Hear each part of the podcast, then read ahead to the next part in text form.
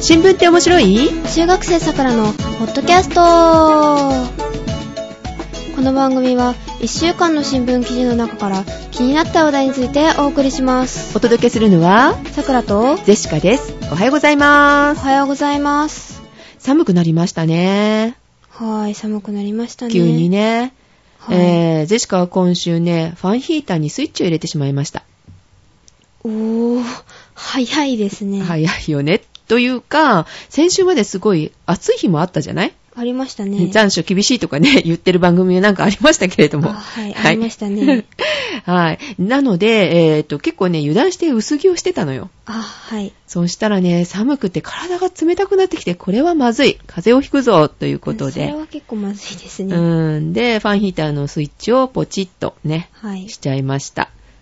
えー、ファンヒーターね、今まで出てたんかってね、 出しっぱなしだったのって思われるかもしれませんが、はい、出しっぱなしでした。職場ですけどね。あはい で、自宅の方では、えっ、と、同じ日にですね、はいえー扇風機をしまったという。おー というね、えー、なんかね、季節的になんかおかしいんじゃないのっていう感じなんですけれども、うですねさくらちゃんどう風邪ひいてない、風邪はひいてないです大丈夫ですうん、急に寒くなったので、ね、風邪を召されてる方もね、結構いらっしゃったりとかしますけれども、あはいはい。皆さん十分気をつけてください。はいはい。で、あとね、えー、そういえば今週、18日の月曜日、10月の18日ですね、えー、ジェシカはね、切手セットを買ったのよ。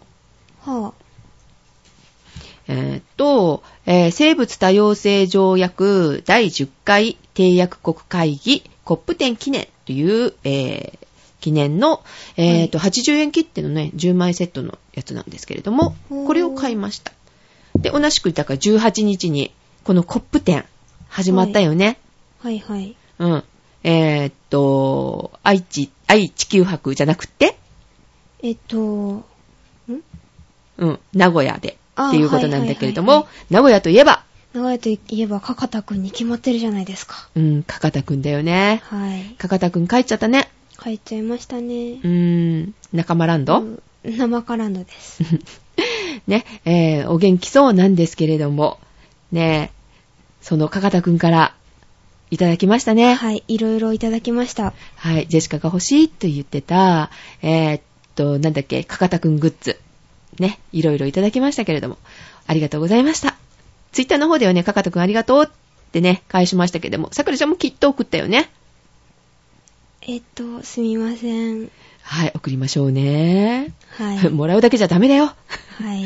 えーというジェシカもね、えーやっとメールをこの間返したとこなんですけれども、 ツイッターでありがとうって言っても、でももしかしたら見てないかもしれないなと思いながらね。おろろろ。うん、ということでメールを送らせていただきましたが、はいね、えーこの場を借りましてというか、あの、番組の中でも、はい。 お礼を申し上げたいと思います。ありがとうございました。はい。ありがとうございました。はい、話ね、また元に戻るんだけれども、さっきのあの、切手セット。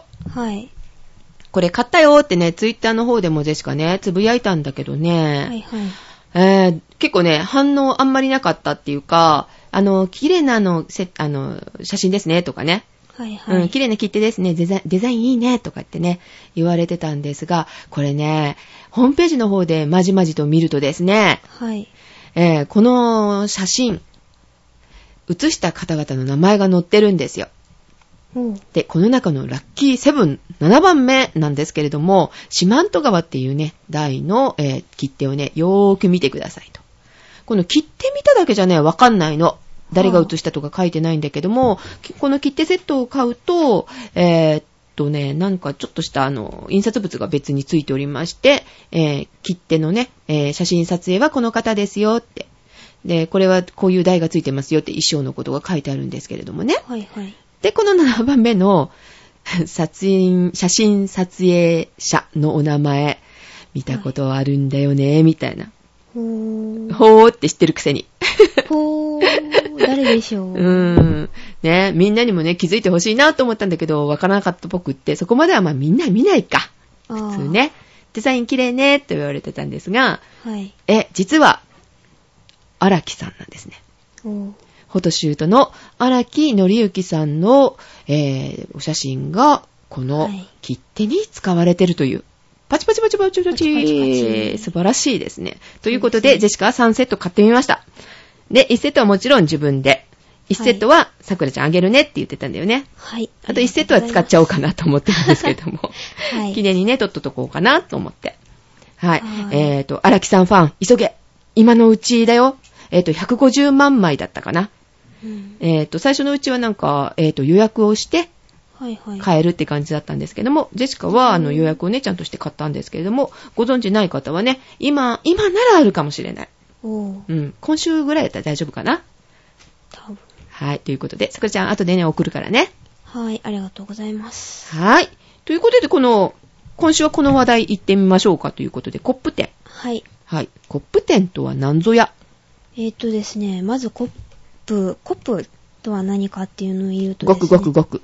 いやいやいやいやいや、そ、それはコップですね。うんで、えっ、と、コップっていうのは、えっ、と、国際条約を結んだ国が集まる会議。うん。まあ、締約国会議のことです。何かを条約を結んだ会議。はい。はい。で、コップ10は、えー生物多様性条約、ん生物多様性条約第10回締約国会議の略です。うん。先ほどね、切手の紹介の時にね、はいその題もう、もう言っちゃったんでわかるんですけども、はい生物多様性って何えっ、と、生物多様性っていうのは、うん。えっ、と、うん、な、なんて言えばいいのかな。うん。いろいろな種類、種類って言っていいのかな、うん種類種の類生の生物物がいて、うん。人間だったり猿だったりとかって、猿でもまあいろいろあってみたいなことか。はい。で、まあ生き物だから、草とかまあ、草も、花とかって、まああ生の物微生物とか生も物だったら何でも何でもありです。何でもありなんですね。はい。はい。そのことについて何か、えー決め事をしてるってことなのね。ということですね。はい。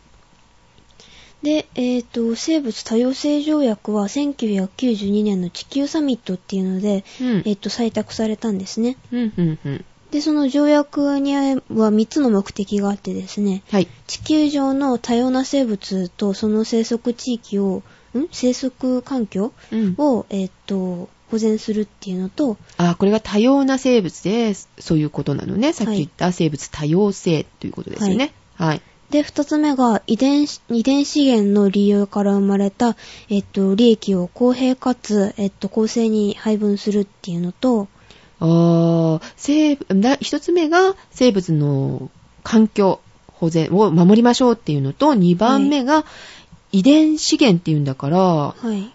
えっ、と、遺伝子はい。まあまあ、まあ、あの、お猿さんをあげちゃうと、お猿さんを売ってなんとかっていうよりも、お猿さんから取れたなんとかとか、まあまあまあ、そんなね、感おじですね花から。とかってそういうことだよね。そういうものから生まれたものを公平に分けましょうと。奪いっぱなしはダメよっていうことだね。ってことですね。はい。はい。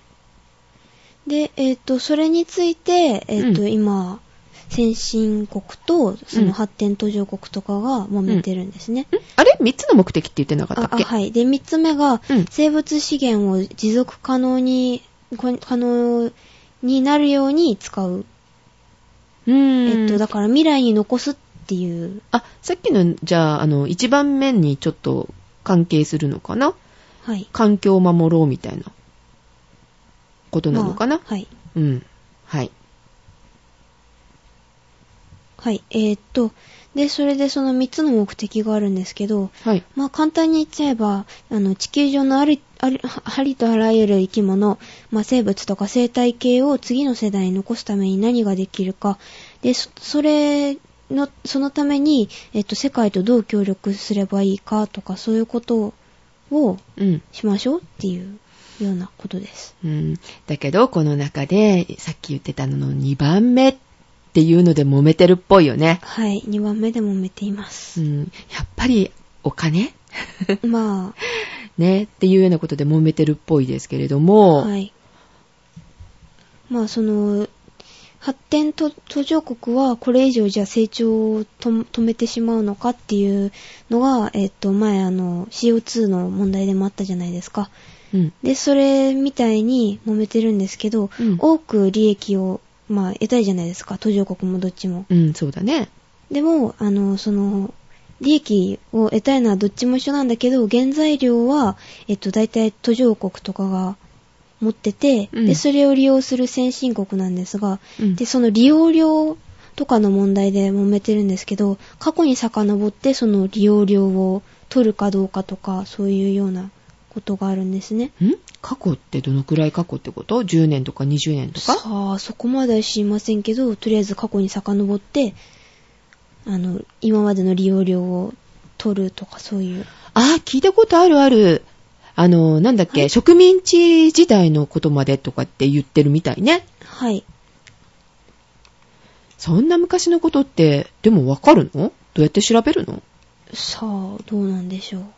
うん。なんか、残っていればってことなのかな記録書が面とか残。っていれば、記憶記憶ろ。ん記録記録うん何記か録紙、紙でとかっていうことなんだろうね、はいじゃあね。はうん。まあ、あるかどうかはどうかなっていうとこですけどね。うん。はい。じゃあ、なかなか決まりそうにないね。なかなかってとこですかね。うん。とりあえずでもこの条約っていうのはもう締結されてるってことなんだよされね。てます。うん。で、今回の集まった目的っていうのは、これ決めたからワイワイワイって楽しいね、みたいな話し合 いいやいやいやいや。仲良くしようね、みたい な感じ今回のテーマは、うんえっと、今後10年の目標っていうのと、うん。今までの2010年目標があったんですけど、うんそれに対する評価反省とかそういうことと、っうん。ていうことですね。ああ、環境なんてさ、ね、1、2年のことじゃないから、い10年、20年先、えっ、と、中期目標っていうのかな。はい。えー、あと、じゃあ長期目標もきっとあるんだろうね。うーんでしょうね。 50年先とかね、そういうことも見込んで、なんか次のことを考えましょうっていう会議なのかしらね。はい。そはいういうことです。うん。でもなんかここでもう揉めてるって話聞いたよ。次のことをなんか、なんていうの京都議定書ってあったぐらいだからあさ、ー今回は、えー、なんていうの名古屋議定書っていうのうん。で、ですかね。うん、原案をとりあえずこう、作ってるらしいけど、なんか半分ぐらいしかこう、できてないっていうのをちょっと聞いたことあるけれども。 はい。ね、これがね、あの、決まるかどうかっていうのがね、難しいのかなって思ったりもしますけれども。はい。はい。で、えっ、と、その京都議定書とかと、えっと、その時に、えっと、気候枠組み、ん気候変動枠組み条約とかあったんですけど、うんその時と同じ時に作られたんですが、うん。やっぱり気候変動枠組み条約って結構有名だけど、うん。こっちの方って意外とあんまり知られてないんですよね。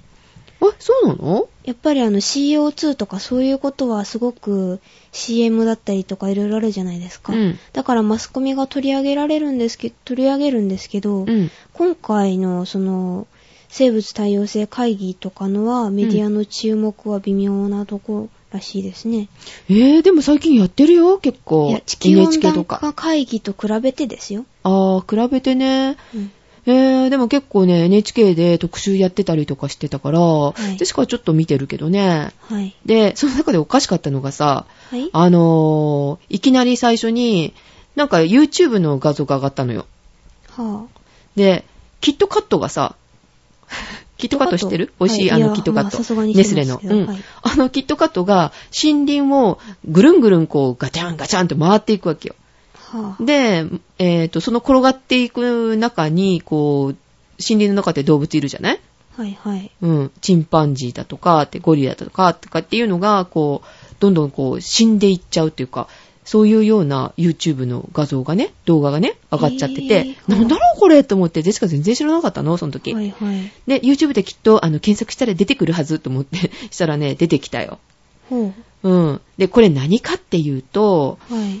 あの、キットカットははい。何でできてるっていうか、キットカットって言えば何えっと、チョコとウェハース。そうだよね。で、チョコレートって、はい。あの、パーム油っていうかなパームオイルでいいのかしらはあ。パームヤシの油を使うらしいの。へぇで、これを使って、あの、チョコレートができると。はあ、へで、それを取ってるところが森林破壊してるぞっていう話なの。ぇで、森林破壊すると何が起きるかっていうと、こう今絶滅危惧種とされているゴリラだったりチンパンジーだったりとかはいはい。が、こう住むとこがなくなって死んじゃうよねっていうことが言いたかったっぽい。へぇうん。でも、ね、すごい、あの、ネスレってそんなにまあ使ってはいるけど、うん。直接の原因ではないよね。まあ、直接ではないでしょううんね。。えっ、と、どっちかというと、パーム油を取ってるところっていうか、その森林破壊してる方を攻めるべきなのに、こうね、あの、有名なところのネスレの方が攻撃されてしまって、うん。うん、なんかネスレもなんか、あれみたいよ。そかわのい、そうにうん、かわいそうにっていうか、だから、えーっと、う、売り上げにこう、ね、響くよね。あーですね。キットカットひょっとして、使わなくなっちゃったのかな、その油を。そなんかそんなんじゃないかなって思う。う。っていうことになったっぽいよ。そうなんですか。うん。大変だなぁと思って。まあそこの国のっていうことなのかもしれないけどね。はい。で、そうやって企業の方にもこう関係あるんだなぁというのが、こう、わかりましたけどね、それ見るとね。で、そういうような。な変な CM じゃないですけれども、活動はしてるっぽいので、はいえーその辺ではメディア報道はちょこっとされてて、インパクトのあるね、うん。ことがされてるっぽいです。ですか。はい。まあ、今度見てみます。はい、見て、み見なくてもいいけどね。え、あれはい。極端すぎる例ですね、これはね。あはい。はい。そうですね。で、食料や工業品の原材料をもたらしている地球の生態系なんですが、はい。今どれぐらい、まあ、何種類ぐらいの生物が姿を消してると思いますかわかんない。まあ大体年間平均で4万種類ぐらいの生物が姿を消してるみたいなんですね。うん、みたいなんでね、それもね。はい。うん、いつから数えてっていうかあるじゃない、まあこう人間が滅ぼしたのか、はいどうなんだろうとかさ、年間の平均だからまあ、うん、だからその平均って、あのー割ってるわけでしょいつからいつまでのっていうか、あ去年がとかっていうわけじゃないじゃないーですね。で、その辺のこの数字のマジックっていうのがあるんじゃないかなって、ちょっと気持ち悪いのね。あー、あの、はい地球温暖化の時もそうだったじゃない。したねどこのデータって。うん本当は冷えてるのにこうね、暖かくなってるみたいな、なんか区切ったね。あーどこの時代の持ってきてんのよとかさ。あありますね。うん、そういうことがあるので、なんかね、こう、信じがたい部分もあるんですよね。はい。気持ち悪いなっていう部分はあるんですね。はい。で、なので、あの、このためにはちょっと努力しにくいじゃないままそあうでねすねうん。で、これよりももっとあの、ほら、この生物がなくなったら、この動物がいなくなったら、あの、私たち困るよねっていうような、なんか、例ないあ、うーんとまあ、例えばですけど、はい。インフルエンザの、あの、と予防薬っていうか特効薬っていうか、うんタミフルってあるじゃないですか。はい。あれも植物からなんですね。へー。八角っていうそういうなんかああ、中華料理にに使うよね。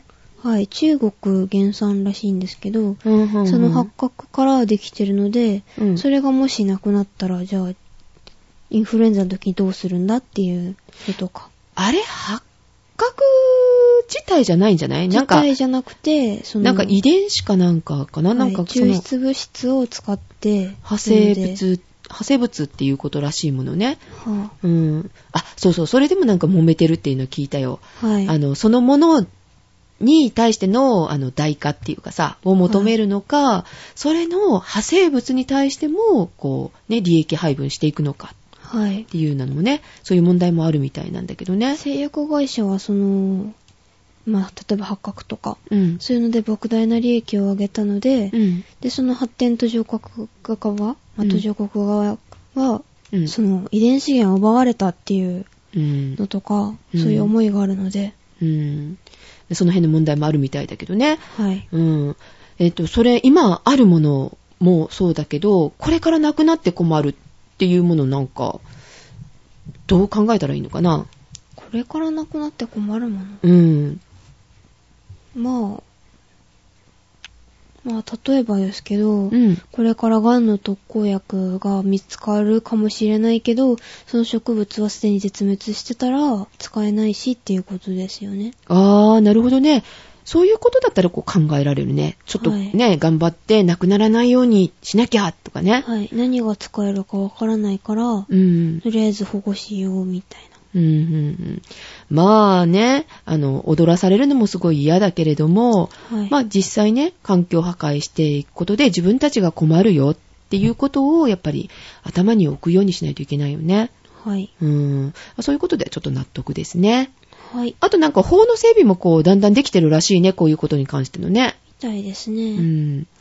魔法の整備ができるようになったら、あの、余計にこう、きちんとしなきゃいけないと。企業も頑張るようになるよね。はい。。うん。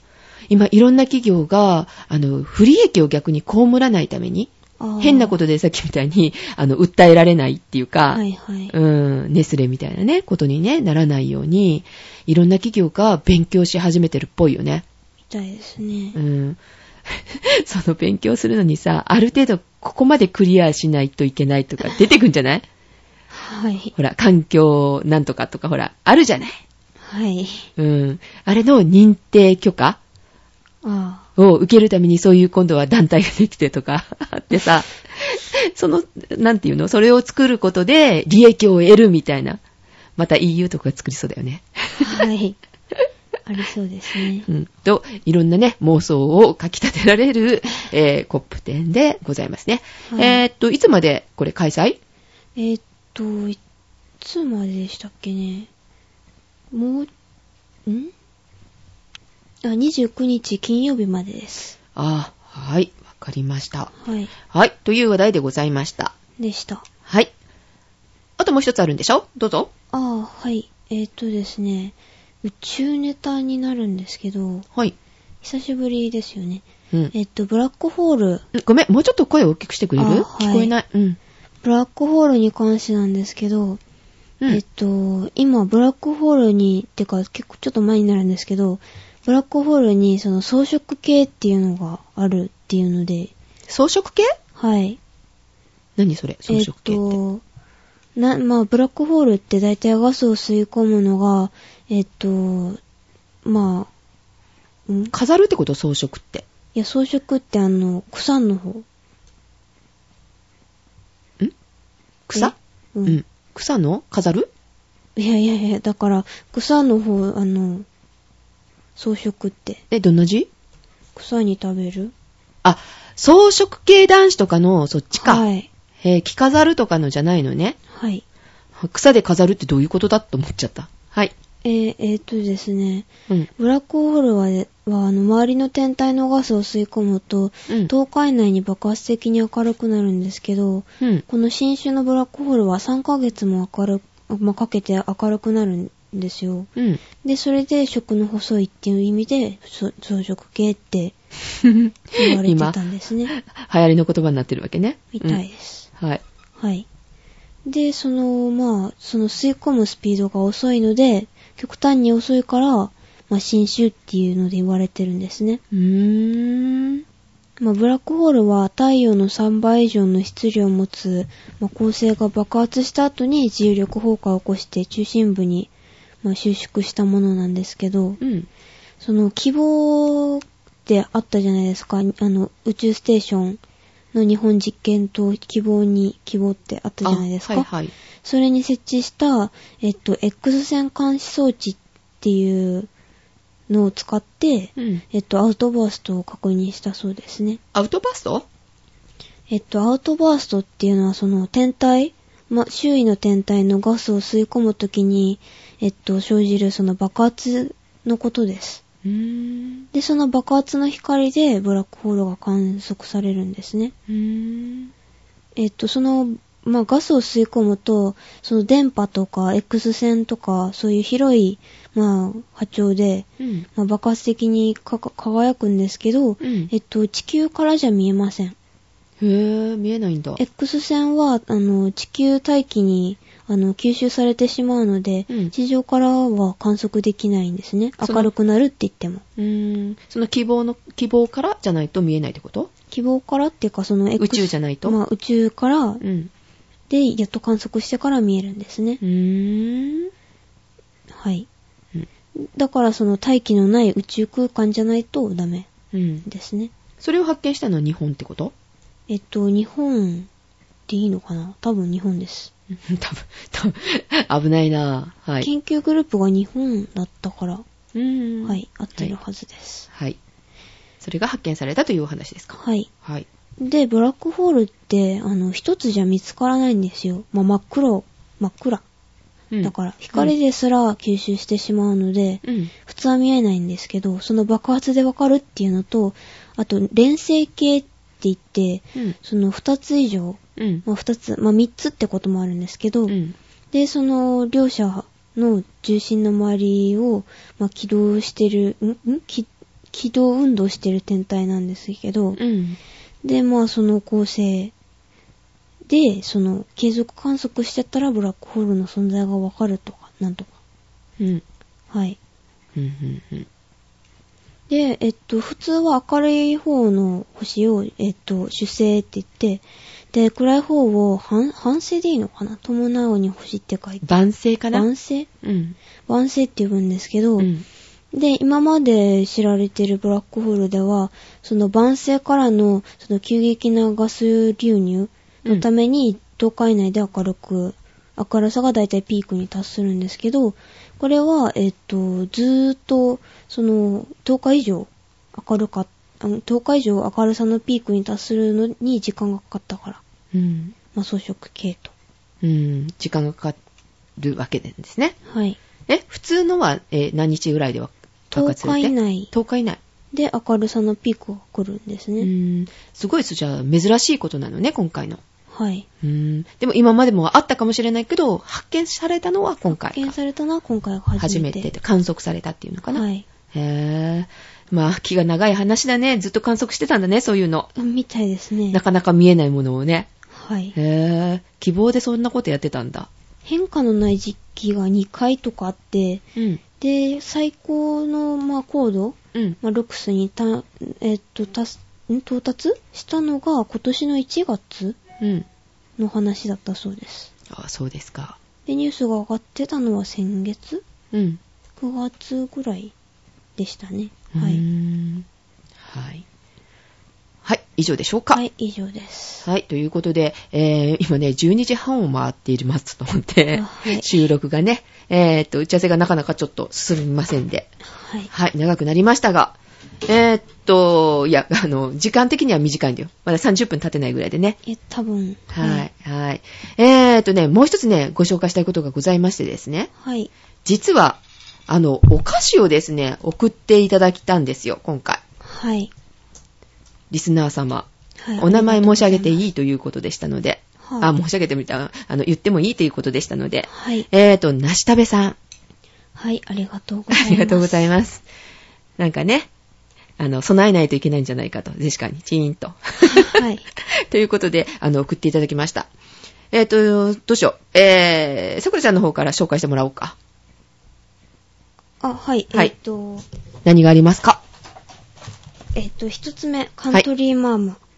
えっと、九州限定、九州紫芋です。 藤屋のカントリーマームですよ。カントリーリーマン、あの、ジェシカ苦手って言わなかったっけあれなしたべさん。 ちょっといただいてみましょうか。はい。夜中でちょっとね、お腹すいた、ぐーってなってんだって、さっき大きな音で。うんごめんね。皆さん、聞いてる皆さん、ちょっとね、味見。カトリーマンもちょっと苦手ですが。もぐもぐ。あ美味しい。うん。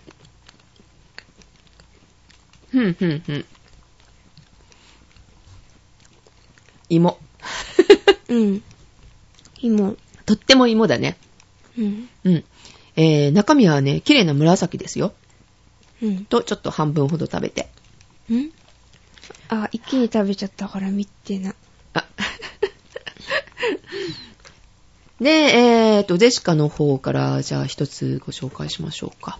うんはい。これはね、ロイスダールっていうのかなロイスタールかなうんというところから出ております、ショコラリーフ。でね、うん2種類ね、あるんだけれども、パイだね、これね。パイ生地に、えっ、と、うんしすっごい砂糖がまぶしてあるんですけれども、ジェシカを太らして食べる気だな、みたいな ね。ヘンゼルとグレーテルか、みたいなね、感じでございますが危。ない。え、ちょっとこれもいただいてみましょ危ないはい。う。うん。あ、そんなに甘くない。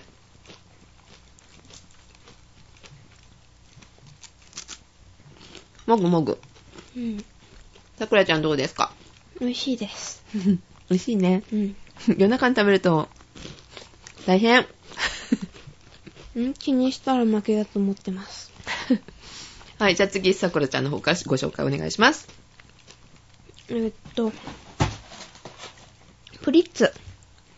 えっと、九州地区限定販売、博多明太子です。あ、明太子好き。ちなみに博多明太7%入ってます。え、本当に入ってんだ。はい。原料名見ればわかりますね。小麦粉、えっと、植物油脂、えっと、からし明太子、マーガリン。3番目あにーからし明太子が来てますよ。へぇー。まあ、大半は小麦粉でしょうけど。 大きいプリッツですね、これね。うん。あー、ちょっとお土赤産のいプ。リッツは結構大きいですようね。ん、赤いプツプツがこう見えるのはこれからしでしょうかそれとも明太子なのかな多うん分明太子だと思います。うまうまいいのかな、うんこれニュース番組だよねえっと、ありがとうございますはい。でもこれの、これって意外とあのお土産にいいんですよね。クラスだいたい32とかうんぐらいからだから、うんこれ2箱買ったらちょうど32なんですよ。16本入ってるから。あそうじゃあいろんな種類結構食べてる うんまあ意外と食べてたりします。 大阪とかのたこ焼き。あたこ焼きあ食べた。たことあるあるありますよね。うんとかそういうの。うん。えーと、では、えー、ジェシカの方からいきますね。えーっと、ミルフィーユ、ベルンのミルフィフィーユということで、えーっとね、これ、3種類味がありますね。えー、ミルク、スイート、ヘーゼルナッツの3種類です。ほう。ミルフィーユ大好きなんだけど、美味しいですよね。うん。これはチョコレートでコーティングされてて、あ、同じお皿に乗せちゃったので、えっ、と、明太子と一緒な、 ちょっとなってたり。これはミルクですね。うん。うん。美味しい。サクサク美味しいございます。はい。はーい。そんな感じで。はい。なしたべさんありがとうございましたあ。りがとうございました。はい、もぐもぐしながらね、大変失礼なってことなんですけれどもすい。はい。えー、最近変わったお菓子とか、あるうーん。塾でうん外国のお菓子食べましたよね。何チョコレートチョコレートですあ、。ほんとチョコレートなんだ。チョコレートとキャラメルを食べましたね。どこのいや、名前わからない、すごく。え違う違う、あの、国。あ、国ですかうん。どこだったんだろう英語 でした。多分、そこの方がカナダだったはずだから、カナダかなどうだろうう。じゃあそこネそットでこ買、っちゃえば、どこかわかんないし。そこそこね、美味しいかもしれないね。やっぱチョコレートが日本と外国って違いますね、味が。全然違うよ。どこでもらうかすがごだくから問甘題。い、めちゃめちゃ甘い、味が違いますね。あ甘かった。なんか、はやっいぱ、アメリカ寄りなんですね。でしたね。うん。あの、とってもね、甘くて食べれないからね、ソフトクリームとか。え、そんなにですかうん。らしい。うんえーっと、これでね、中国のチョコレー、んまあ、いっか。今ね、ちょっとね、揉めてるしね。あんまり言うのやめとこっか。はい。 な感じでね。はい。いつまでもぐもぐしてんですが、終わりますよ。すいまはい。ということで、お届けしましたのは、さくらと、ジェシカでございました。ではまた次回。いってらっしゃい。いってらっしゃい。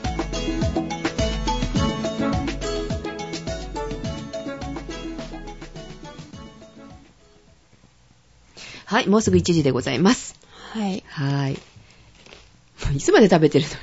いや食べて口るの中に入ってたんです。いや、だだからさ、ちょっと味見するぐらいで、ね、しあない普と通ね。に食べてました。うん。あジェシカは食べてないですよ。ちょっと音を立てるぐらいでね。ダメですよ。そんな。そんなにもしゃもしゃ音しますかうん。だしやっぱりね、あんまりね、いいもんじゃないからね、まあ、放送中に食べられてるのってね。うん、うん。美味しさよりもあの、音の方がさ、あうん。とかね、思ったりとか、思わなかったりとか。あ、はい。はい。ということで、この辺ではい。寝ましょうか。はい。はい。では、おやすみなさい。おやすみなさい。